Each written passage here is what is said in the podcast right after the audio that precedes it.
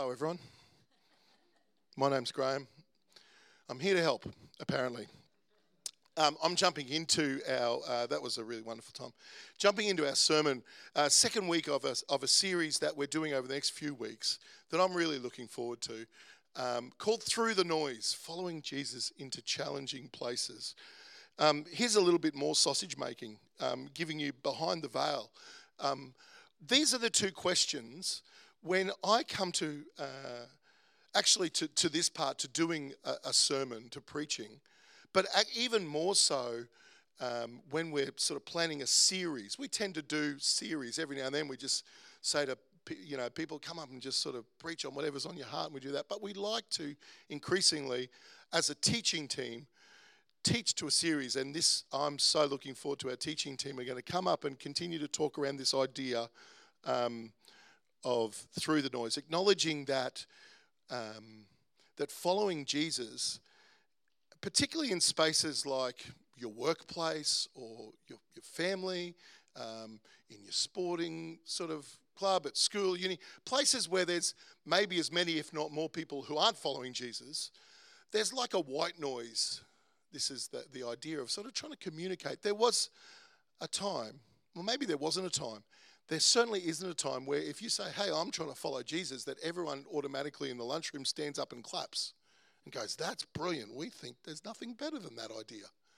I'm not sure if there ever was a time when that happened, but there certainly has been a time and a world that we live in where um, everyone acknowledged and was okay or thought it was the best idea for how we should shape our life and culture was trying to um, kind of apply the teachings and what we find the truth in Scripture in our legal system and in our education system and in our um, welfare system. In fact, that they exist as systems because people who are following Jesus saying we should do it this way.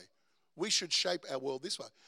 Now we're in what's called a post-Christian world, where people don't say, "Well, no, the best thing to do would be to try and figure out what Jesus would do and do it like that." Now it's kind of, um, it's not the opposite. And you know, if you've been around, you know my hesitation to use the P word persecution. Be very careful. Sometimes when you've stood at the middle of things, and everyone's agreed it's good for you to be at the middle of things, and you're not at the middle of that shift, feels like persecution, and it's not really. It's not really persecution. It's just not being at the middle of things. What's really clear Christianity is not at the middle of things anymore. And there's white noise. At the very least, there's white noise so, following Jesus, which is the language we like to use in Cornerstone of living out our faith, being serious about our discipleship. We're following Jesus. I like, there's a simplicity to that. We're just trying to follow Jesus. We're going to speak to that. But that can be challenging when people not only aren't cheering you on, there's actually there's hostility. We can name that. There's hostility to that. So over the next few weeks, our teaching team are going to come and speak.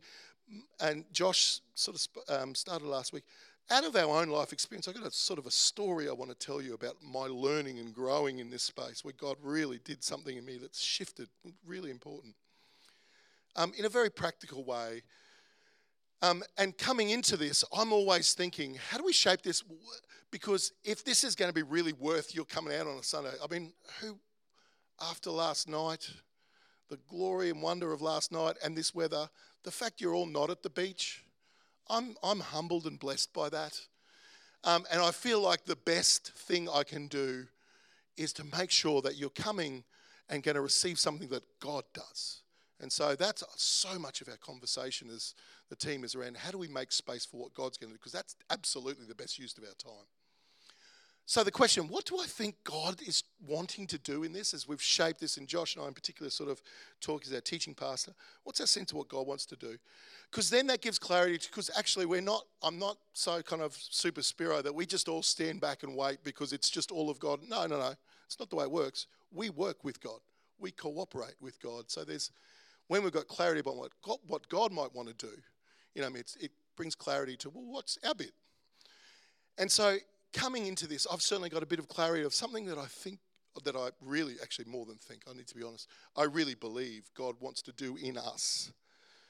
Um, and there's something for me to do this morning. But I, I, it crystallized for me around this idea. Josh sort of referred to it last week. What do I think?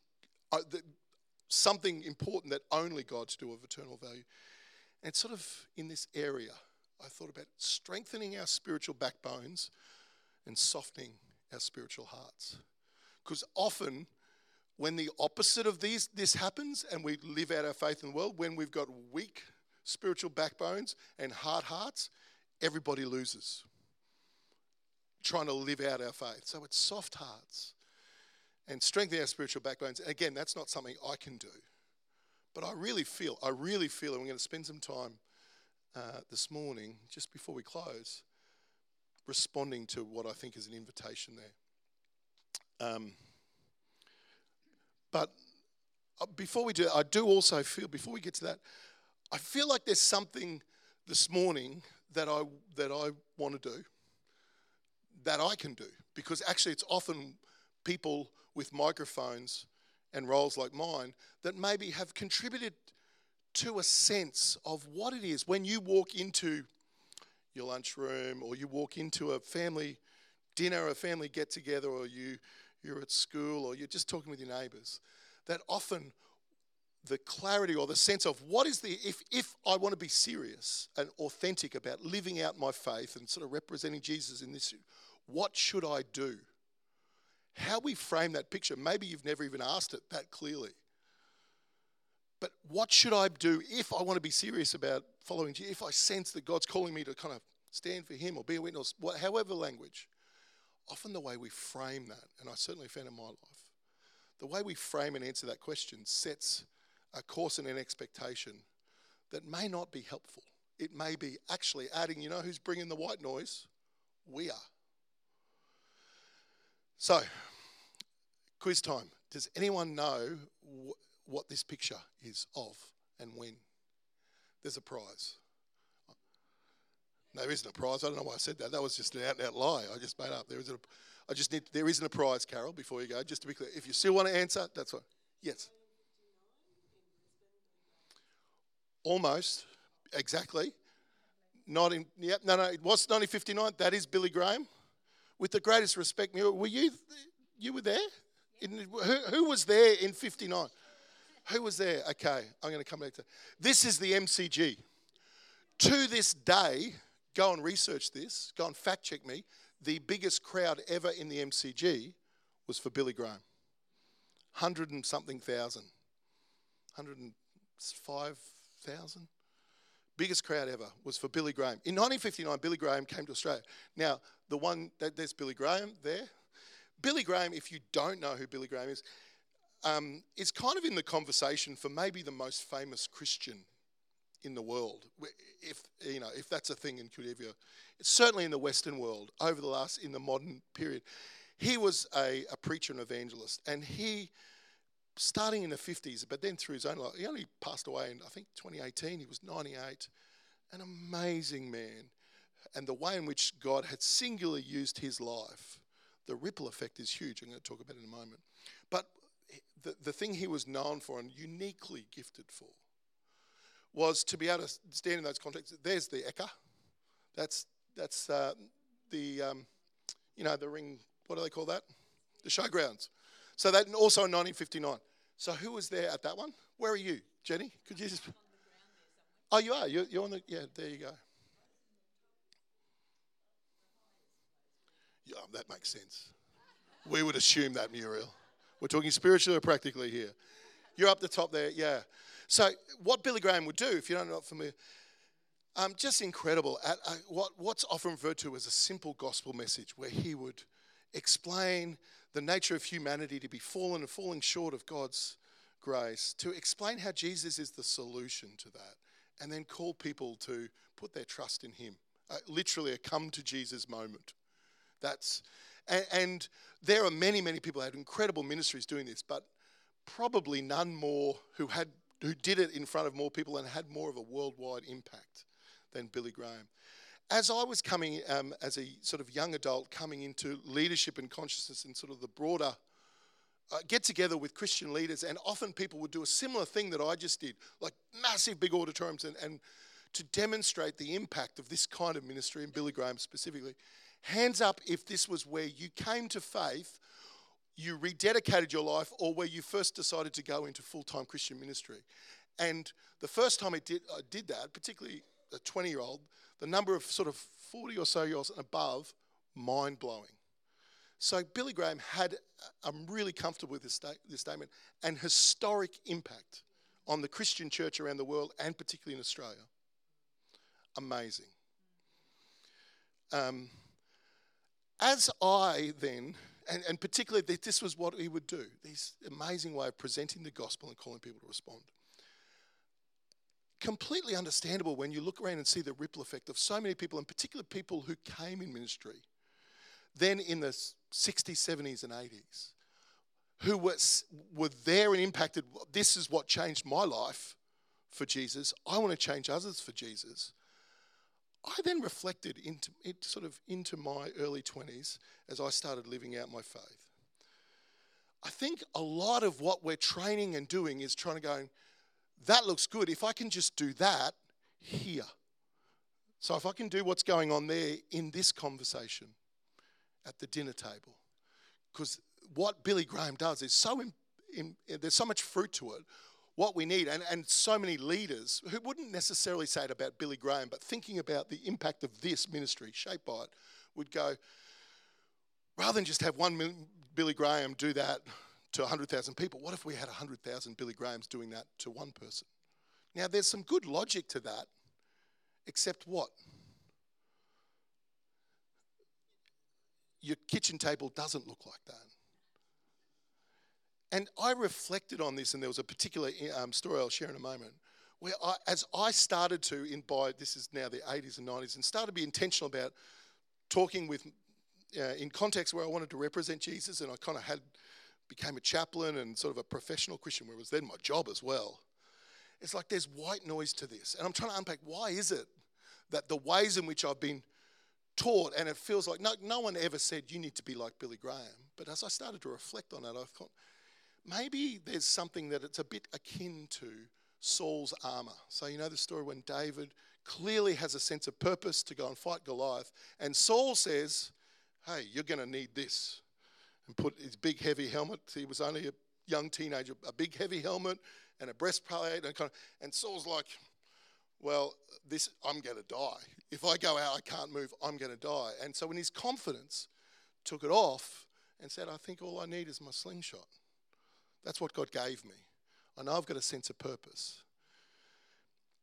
If, by the way, in practice, if you hear out of this or say, What did your pastor preacher say? He said, Well, Billy Graham was the reason why the church is ineffective, in though you've misheard what I'm saying badly. I'm not at all an historic effect because he was faithful to the context and the gifting he had.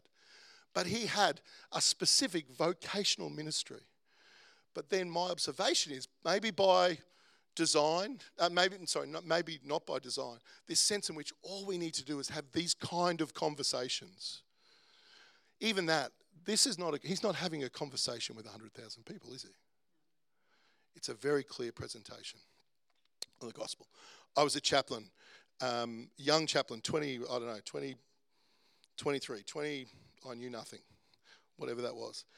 Um, and I was, it was a big school, Dakabin High School, north of Brisbane, 1,600 students, full time chaplain. It was, it was one of the few, I think there was only one other at the time, full time chaplain. And a massive part of that role was to teach RE. Now, it's called RI now, but back then there was the, the expectation and the opportunity. This is when, be, just as they're starting the expectations and shiftings away from going, yeah, yeah, yeah, we all understand that actually Christianity, even if I don't believe it, is good for us it's starting to really change and shift, and I'm doing that. And now RI is something different, and to be honest, because of maybe the example of the story I'm going to tell you, not necessarily a bad thing, but I had incredible opportunity to walk in. I had a curriculum that was written for me, effectively to kind of do the Billy Graham thing, where I went in and I knew how I was going to get from here to here, and in that, to a bunch of 17 um, year olds who were actually there to do, um, I think in this particular class was a science class. But I would come in, oh, RE today. And everyone's, oh, well, okay, we need to listen. They didn't ask me to come in. And I'm going to tell you about Jesus. and I had a curriculum. It was getting a really good curriculum, had been researched. Um, and I'm kind of about three months into doing this, and it's horrible. It's a horrible experience for everybody, mostly me, because they didn't care. They didn't ask for me to be there. And I've got a really, I've got a lesson plan. I've got a, and I'm pretty good at presenting this. But because they're so disengaged, I'm constantly having to do behavior management and kind of trying to do this winsome message about Jesus loves it, but then also giving the tensions and kind of, it was just horrible. And in a moment of pure desperation, I remember the moment so clearly, pure desperation internally of kind of going, this is not working, help. You know, um, I'd love to say this happens all the time, but it just doesn't. I was so, it was one of those moments in my life where I was so clear that God was I was like, I was almost observing myself doing something that wasn't my own idea. That kind of thing where it was just, and I went, okay, right, stop. And there must have been something in my tone that everyone actually did and listened. They must have heard, oh, this sounds like whatever happens next is going to be interesting. And I said, okay, what I want you to do, everybody who thinks that the spiritual mumbo jumbo, there's nothing more to life. What you see is what you get. When you die, you're worm food if there's nothing more, if that's you, you don't believe in anything, I want you to come and sit in a moment, come and sit on this the room. And then I don't care what it is, but if you think there's something more out there, um, that you know, there's there's something more to life. You you've got some sort of sense of spiritual. It's not about Christianity, but you think no, no. There, I think there is something. I want you to sit on this side, and if you're not sure, I want you to sit in the middle. And they moved. And then I said, okay, you guys in the middle. I want you to ask these guys why. Just ask them. Ask the question, why is it that you believe that? And then after you've done that, I want you to ask these guys, why do you not believe? And then I just sat back for this incredibly engaged conversation between the peers, between them. And every now and then I'd sort of redirect it and give someone else a go, but 25 minutes. Wonderful conversation. And I listened and I learned, oh, this is what's going on. Now, at that stage, I thought, oh, I see what the Holy Spirit's doing. Shut up, Graham, and just listen. You're going to learn. And it definitely was that. But then something thoroughly unsurprising that was the, the beginning of me understanding to not wear Saul's armor. Because they were sort of one, they were asking in the middle. There was a couple of guys, and one person in particular, who was like clearly on a spiritual, like clearly questioning. And asked a question here, and I forget the, the details now. So asked a question here, and he's like, well, that doesn't make sense. I said, well, that, doesn't, you know, there's this, it kind of ground to a halt. And this guy says, turns to me and says, yeah, why is that? And I kid you not, and maybe this is over exaggeration of what it felt like. 25 eyes all stopped and turned and looked at me and went silent. And I got invited into their conversation to answer questions they had. And I'd love to also say at that point it was then everyone fell to their knees and it was a come to Jesus. It wasn't. But it absolutely reshaped me in thinking, because what I'd done was just bring in my agenda and assume a whole lot.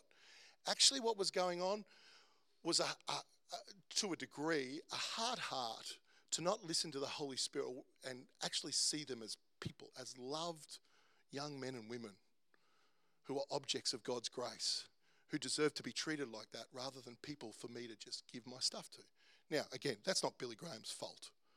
But I, I recognized in a lot of spaces that's what I was doing. The problem is, these are this, these are sort of this. These are not real pictures either, by the way. Um, these are actually images from the. Uh, they're not black and white. Um, these are the contexts. Actually, there are some contexts when Jesus, if we're following Jesus into these spaces, there are some contexts that look like that. So this is like a, a, sort of a rendering of the Sermon on the Mount. There's times when there's crowds. Actually, often the crowds are following Jesus. They're not there to listen to him. They're trying to have individual conversation. But there are some contexts like that. It's legit. Again, that's legit. But actually, mostly what we hear about how to live out our faith in the world are in context. Josh shared this last with the woman. Are, we get this insight into his conversation with the woman at the well. How many times he's around dinner table with, you know, the, the tax collectors, with sinners, with Matthew, with Zacchaeus. This, this is a representation of um, Nicodemus, coming to him. Think of the rich young ruler. That's actually, I would contend, the far majority of the times when Jesus is doing that thing of living out his faith in the world. That's the context. So if we're to follow Jesus, but we're shaping what we're doing in that moment around the idea of taking a, and this was absolutely, I realized what I thought was mine to do. Source. In this conversation, if I sense that there's a sense of purpose, if it's someone in my, in my, a friend or in my sporting club, and I felt listening to the Spirit or feeling like, oh, I need to stand up here and do something, I then thought my job is how do I get this conversation around to talking about these things? This is something Josh, um, I think he showed a while ago. So this, um, you might remember this. Barna did, did some research overseas, um, asked non Christians, if, uh, are you open to having a spiritual conversation? If so, what would be really important for you to have a conversation as a non Christian with someone who wanted to talk about spiritual things? So, the way to read this quickly 62% of those said, yeah, I'd be open to have a spiritual conversation. So it, it, it's really part of the research was to put, was to sort of kill this idea that people aren't interested in the things of the spirit or of God or spiritual things anymore. 62%, or more than that. All the people said yes, which was a majority of people, said yeah, but it'd be 62 of them said it's really important that doesn't feel like because I think differently, they think I'm less of a person. Now, the 34% was when they said, Oh, do you know a Christian who's good at that? Only 34% said, Yeah, I do. Now, the judgment one's tricky because sometimes people feel judged when you just when you've got a different view on a, on a moral or behavioral issue. So, and the thing when it says judge, and even in, in the Christian circles, we can be confused. The thing when Jesus says judge not, but is just because someone thinks differently, their value and worth as an individual is not on the line. The jury's in. Judge not lest you be. Done. If someone doesn't think, act, behave, believe the same as you, and you want to understand what God thinks about that, look at the cross. The jury's in. Their eternal value is not up for grabs, and it's certainly not in your or my hands. And that, it's amazing. When you establish that with a friend who thinks differently, you can talk about anything. You can disagree about anything. When people know that actually, sure, we're different, we might, we might have vehement disagreements, but I don't think any differently about you. And that's what they're saying. Yeah, those kind of people. Yeah, but I'm not sure I know a whole lot. So it goes through someone who doesn't force a conclusion. Think about what I was doing in that context. Josh talked a bit about this last week. Allows others to draw their own conclusions. Right, there's really only one answer here. And until you get it, I'm going to keep banging on about it. Look at the gap. The point here is to look at the gap in what people are saying. Confident in sharing their own, perspe- uh, in their own perspective demonstrates interest in other people's stories, good at asking questions. The gaps in the conversation when the other person talking is not just so you can think of your next answer. It's clear you're listening. That was, again, not from any genius, but that sitting back and kind of go, oh, I'm listening. And then when I'm drawing in, because I've been listening, I've got something far more valuable to say that's starting from where they're at. Again, if and, and I'm, I'm, a big thing I want to do here is remove that expectation that the goal is for you to defend the rationality of the gospel. The more you defend it and argue people into the kingdom, and there's a place to answer someone's questions, the more you do that, the more it seems weak. God doesn't need you to defend him in that sense, as though we're worried that unless it all adds up, that somehow it will be God at stake who comes. He doesn't need that from us. Being a witness is something you are, not something you do. We are witnesses to the goodness of God. Make sure that's happening in your life. Someone once told me the biggest gift that you can give is the context of being a pastor, but it's really true of your relationships with people. The biggest gift you can give to someone is your own growing relationship with Christ. You have something to witness out of. I'm going to get the, the team to come up. I so there's the there's the armor I want to take. I don't know if you were wearing that. I, I, it's not Billy Graham's fault. It's no individual. I, I, am so blessed. I can point to so many places where, because of the ministry of Billy Graham and the people that came, I am so blessed because he was faithful to what God called him to do that doesn't mean it's a pattern for what we should all be doing in our conversations, taking just trying to do that little thing here. But it's about being present. And this is where we need, if I can, sorry, Josh, if I can just get that, we've got one more slide there. Um, asking God, I want to, I want to create some space from time here. Remove Saul's armor. The way I think, and the invitation here, the thing that God can do. So this is me saying, if you've heard, ever heard that from me or someone like me, I don't think, if you've ever felt that, I don't think that's helpful. I think when we do that, we add to white noise and load you up with an expectation. And what actually happens is when the church, good men and women get loaded up with an expectation they don't want to fulfill, they go, I'm not doing that. And our spiritual backbone starts to get impacted because there will be opportunities and times when the Spirit's asking you to stand up and say something. It's just not the four spiritual, may not be the four spiritual laws. It's probably unlikely to be God, man, God, what if you do, what if you don't? I've got all these things about how to share a gospel and turn it around. It's probably going to be a moment where you're going to have to say something about you. When I walked, when I had to step into that question and share, I don't remember what it was. I remember being far nervous than I walked in hiding behind the curriculum I had to teach. I was relying much more on the Spirit in that moment, and it took my far more spiritual backbone to step in and be me than to deliver something. Let's spend some time because I think this is an invitation for all of us, for you to colour in the lines what this is. Because I think there's probably something for all of us where we sense we need a little, for God to infuse our spiritual backbones with a little steel, a little Holy Spirit steel. And there's probably something for all of us where we recognize we need a softening towards someone and maybe an openness to listen to what God's saying, what we're going to do. I can't do that. I can just say, I think on the other side of that is a sense of liberty and freedom that into those relationships you don't feel like you've got to borrow someone else's armor. You can just be you.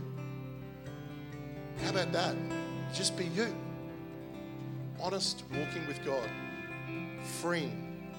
We're going to spend some time just worshiping, doing that, asking God, responding to God, and then we'll, um, Sharon will come back and, and finish our time.